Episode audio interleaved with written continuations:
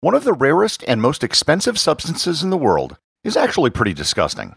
The way it's created is pretty gross, it looks pretty gross, and smells even worse. Despite how disgusting it is, there are people who will pay as much for it on a per gram basis as gold.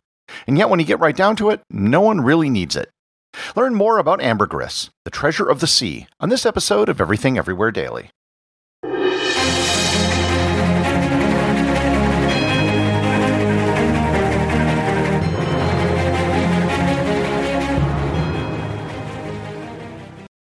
This episode is sponsored by Heaven Hill Bottled in Bond Bourbon. I recently had the chance to try Heaven Hill Bottled in Bond, and I can attest to its exceptional aromas with hints of caramel and vanilla intertwining with its oakiness, which provide a well rounded flavor profile. Taking a sip is akin to experiencing a piece of bourbon history firsthand.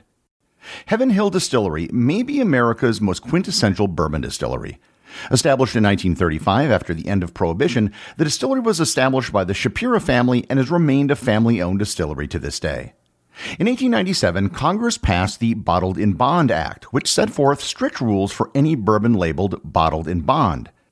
Heaven Hill Bottled in Bond bourbon goes beyond the stringent requirements of the law by aging its bourbon for seven years, not four. The end result is a gold medal winning bourbon that truly stands out. Available nationally, look for a bottle at your local store. Heaven Hill Bottled in Bond. Heaven Hill reminds you think wisely, drink wisely. This episode is sponsored by ButcherBox. Summer is right around the corner, and that means cookouts. No matter what your preferred food is for a cookout or a barbecue, ButcherBox can help you make it the best. If you want to serve up some hamburgers, ButcherBox has grass fed ground beef to make the perfect smash burger. Want to cook up some steaks? Well, ButcherBox has that too, with some of the best cuts of steak, such as New York strip, ribeye, and filet mignon. Do you like grilled chicken? Well, ButcherBox has some of the best pasture raised chicken that you will find anywhere.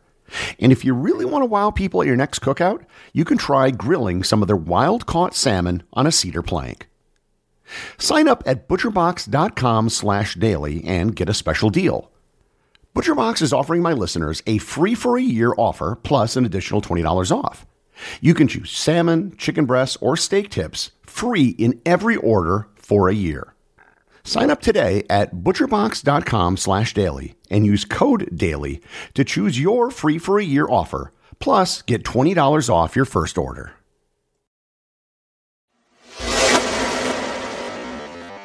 If you're ever walking on the beach somewhere and you come across something that looks like a brownish, waxy rock, take a second to pick it up, put it to your nose, and smell it. If it smells bad like a cross between feces and rubbing alcohol, you might have found a sample of ambergris. And if you did, you just might have hit the jackpot. Ambergris is a very rare substance. It is only found in or along the shore of the ocean. Despite its unremarkable look and its less than remarkable smell, we know that humans have been using ambergris for thousands of years. In ancient Egypt, ambergris was burned as a form of incense. In ancient China, the substance was well known and was called the dragon spittle fragrance. During the Black Plague, people thought that carrying around ambergris would protect you from contracting the disease. Many cultures have considered ambergris to be an aphrodisiac. The Turks have used it to flavor their coffee, and it was used in the 18th century in Europe to flavor hot chocolate. In the 19th century, a cocktail called a shrub was a mixture of rum and ambergris. The first known recipe for ice cream from the 17th century had ambergris as an ingredient.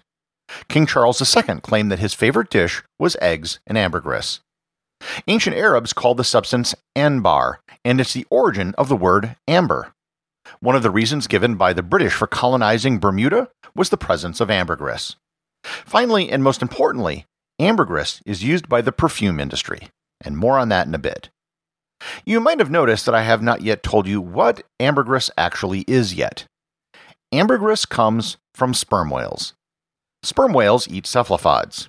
Animals like squid, cuttlefish, and octopus are the primary diet of sperm whales. They will dive down to exceptionally deep levels and gorge on squid and cuttlefish. Unfortunately, the beaks of cephalopods can't be digested by sperm whales. They are hard and just sit in the stomach.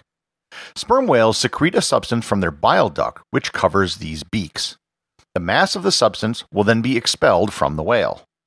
As Herman Melville noted in the book Moby Dick, quote, Who would think then that such fine ladies and gentlemen should regale themselves with an essence found in the inglorious bowels of a sick whale? For centuries, no one knew exactly where ambergris came from.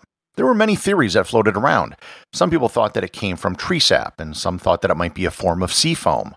There were theories that it was a form of fruit, a precious stone, or fish liver.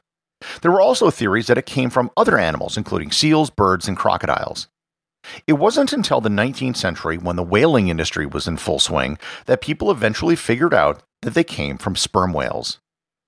The thing is, every sperm whale doesn't produce ambergris. It seems that only males produce it. And during the days of whaling in the 19th century, only 1% of sperm whales had ambergris inside of them. There's still a lot we don't know about ambergris. For starters, we don't know how it is expelled from the whale. No one has ever witnessed ambergris being expelled from a sperm whale. Ambergris is often referred to as whale vomit, but in reality, it just might be whale poop. Given the smell of fresh ambergris, this is considered the more likely path of exit. Once the ambergris is outside the whale, its journey is just starting. Ambergris will float and bob on the waves of the ocean for years, and potentially many, many years. Exposure to oxygen, salt water, light, and waves slowly transform what was expelled from the whale. A 2017 study conducted by Professor Stephen Rowland of the University of Plymouth in England tested 43 samples of ambergris. The oldest samples were a thousand years old. 1,000 years of aimless bobbing in the ocean. Over time, the ambergris solidifies, becomes harder, changes color, and develops a more moderate scent. The longer a piece of ambergris is floating on the ocean, the better it becomes. Eventually, maybe, it will find its way to a shore somewhere where some lucky person might find it. Ambergris has literally been found almost everywhere on Earth that's on the ocean. There have been more found in the Atlantic Ocean than anywhere else, and more in the Southern Hemisphere, but it literally can't appear anywhere. So, why do people care about this substance today? The primary consumer of the product is the perfume industry. Ambergris does provide an element of scent, whatever it's used for, but that isn't the primary reason why perfumes used ambergris. The primary reason why ambergris is so sought after is its property as a fixative. A fixative is a substance that allows the scent of perfume to linger longer. Ambergris molecules are what is known as lipophilic, which means fat loving. Perfume scent molecules are also lipophilic, which means that they will attach themselves to the ambergris. Some of the chemicals in ambergris have been created synthetically, but not all of them. That means that ambergris still has a great deal of value, and it's used in high end perfumes for both male and female scents. One of the better known brands that has used ambergris in the past was Chanel No. 5. However, the cost and rarity of ambergris and its completely unpredictable availability makes it difficult for most perfume manufacturers to use on a regular basis. However, there are still some boutique perfume makers which still do use natural ambergris. One of them is Roja Perfumes in the UK, which sells perfumes as high as 500 pounds a bottle. Even though ambergris is a natural product from a whale and it's collected without any harm to a whale, it's still regulated in some countries. In particular, it is illegal to possess or sell ambergris in the United States as per the 1973 Endangered Species Act, and in Australia, it is illegal to export or import. However, the Convention on International Trade in Endangered Species considers ambergris a waste product from whales and doesn't control it, so it is legal to possess and sell in most countries. If you do happen to come across some ambergris and you live in a country where you can sell it, you potentially could bring in a massive windfall. In June of 2021, some fishermen off the coast of Yemen found the body of a dead sperm whale. Inside the whale, they found a 280 pound piece of ambergris, which had a value of $1.5 million. In 2020, a fisherman in Thailand found a piece of floating ambergris that had an estimated value of $1 million. And in 2016, three fishermen in Oman found a sample worth almost $3 million. These are some of the largest finds, but there are many smaller samples that people have found which might vary in size from a pebble to a small rock, and they can be worth anywhere from hundreds to tens of thousands of dollars. Its price is currently on a par per gram with gold. Because of its rarity and unpredictability, ambergris will probably remain one of the most valuable substances on Earth. So, if you're out walking on the beach and you see something that looks like a waxy turd, check it out because it just might be as good as a winning lottery ticket.